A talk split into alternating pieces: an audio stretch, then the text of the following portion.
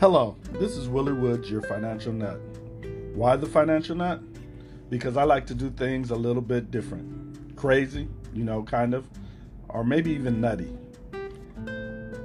But first off, I would like to take care of a little business. I would like to inform you that this information is for entertainment purposes only. This information, if used, is at your own risk and your own expense. I cannot be held and will not be held accountable for any good and bad decisions that you make in reference to this podcast. Thank you. You have a great day.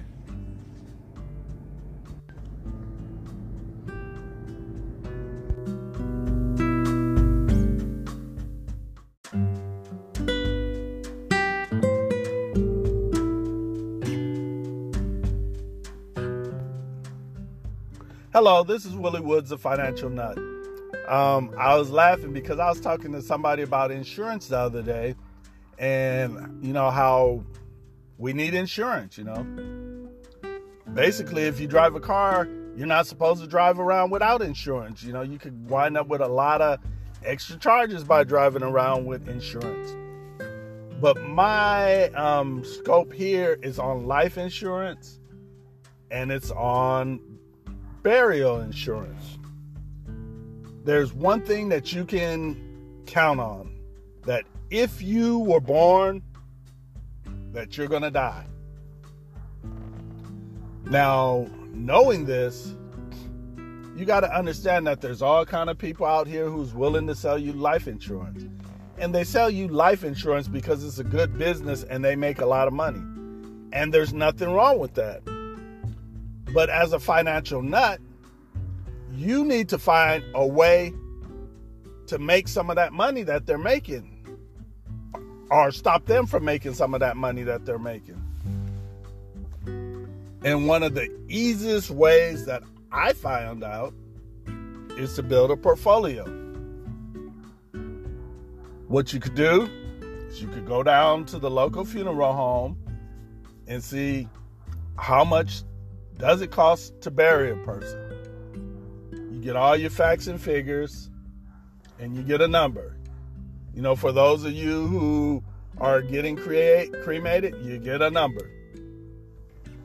So you have this number and you ask them if you did it on payment plans, how much it'll cost. And they'll tell you how much it'll cost. And once you know how much it will cost, it's time for you to set up an account that will provide that amount of money in that case. So, what I do is I go get a little investment account. And if they said $53 a day, I mean a, a month or whatever, I will set up where 50 something dollars a month going to that account they said 100, I'll set up where 100. But what this account is for, this is my burial account. I'm using it to bury it. Now, on average, it costs anywhere from three to nine thousand dollars to get cremated, and it can cost anywhere from nine on up to get buried, depending on the type of service you're to have. So if you invest this money in this account, instead of let them invest the money in an account, what you will be doing is you will be accumulating money to be available for when you die. Now, most people can't do that. The good thing about this account is if you live longer than expected, it'll accumulate a lot more money than you expected. And it will be able to provide enough money to fend for your funeral and to cover for your insurance. And that's what I do. Um, I look at my goals, like for instance, burial is three to nine. So if I get three thousand dollars saved up, I have enough for one person to get cremated. If I get six thousand set up saved up, I got enough for two. If I get nine thousand saved up, I got enough for three. So with me doing that, I eventually have enough so that I don't have to ask people for money to help me bury people. I have the money, you know. You know, it, it's it's not a fight over waiting for the insurance and um, putting in death certificates or anything like that. It's you being able to take care of that expense. Now, once you got that expense, you got nine thousand for three. Those are just for um, cremations. Now, what if you wanted to do more? Then, well, you got nine thousand dollars for a burial. That's to do more. So you, you continue to save, and then eventually you're going to have eighteen thousand in that account. That's could be for six cremations, or it could be for two burials. And you just keep on and keep on and keep on. And what's the difference? Well, the money is yours. The money does not belong to the funeral home. You decide which funeral home, where, and you pay them. You decide to, if you don't want to, you know, it's your choice. It's your your choice. And that's that's what we're here for. We're here to establish your choice. And then eventually that 18,000 invested smartly will turn into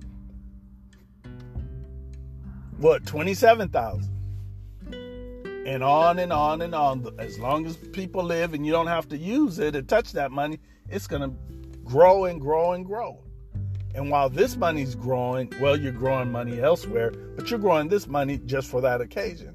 And when that occasion happens you take out what is needed and take care bury or cremate whoever it is you you, you set up a, a little thing in writing that that's what that money's for and that's what you do.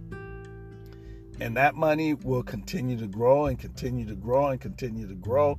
And that pot of money will create wealth outside of what you're doing elsewhere. And you will create it with money that you have planned to spend for funerals. Now, does that make any sense to you? See, because you, you gotta you gotta think outside the box. You know that you're gonna spend the money. You can borrow it when it happens. You could go online and ask for it when it happens. Or you can have it when it happens. Or if it happens and you don't have the full thing, you could at least have some when it happens. You hear what I'm saying? I've been on this earth damn near 60 years would it make sense for me not to be able to have enough money to bury me or to um, cremate me? That would be that that's that's bad management. But see what happens is we get into life and we forget about everything else. Part of life is death. So if you take care of death while you're taking and participating in the rest of life, it all works out. So, am I telling you to sock away a bunch of money for burials? I'm not really saying that. What I'm saying, if you're going to put money away for burials by paying one of those burial policies or something like that, you might as well put the money in an account and take care of it and invest it yourself. But for those of you who cannot do that, then yeah, you need to go buy a burial policy. Because there's two things that's guaranteed to happen. And one of them is that one day you're going to die. Now, a lot of times um, people can't do that. A lot of time people won't do that. You know, same thing with life insurance. You know, if you're paying a company $300 a month for a certain amount of life insurance, why aren't you just putting that in an account for yourself and investing it yourself? If you really think about it. now, if you got them already, I'm not. Do not stop them. I'm. I'm telling you, don't stop them. But But if you want to gain some more and you can do it, take that same amount and put it in an account and invest it in companies that pay dividends and compare the growth of your insurance account opposed to that account. And you'll find out that that account is going to start growing by leaps and bounds. And if it's in an account that's taxable when you take the money out, not taxable when you put the money in, or if it's in a Roth, um, remember at Roth you could take the money out at 59, so just make sure you put it in somebody's name who's, you know, somewhere around going to be that age, or you could take the penalties. Sometimes the penalties aren't as bad as, uh, you know, if, if, you really need the money, you know, and you you've gained so much and you're only taking out a certain amount, um, take the penalty.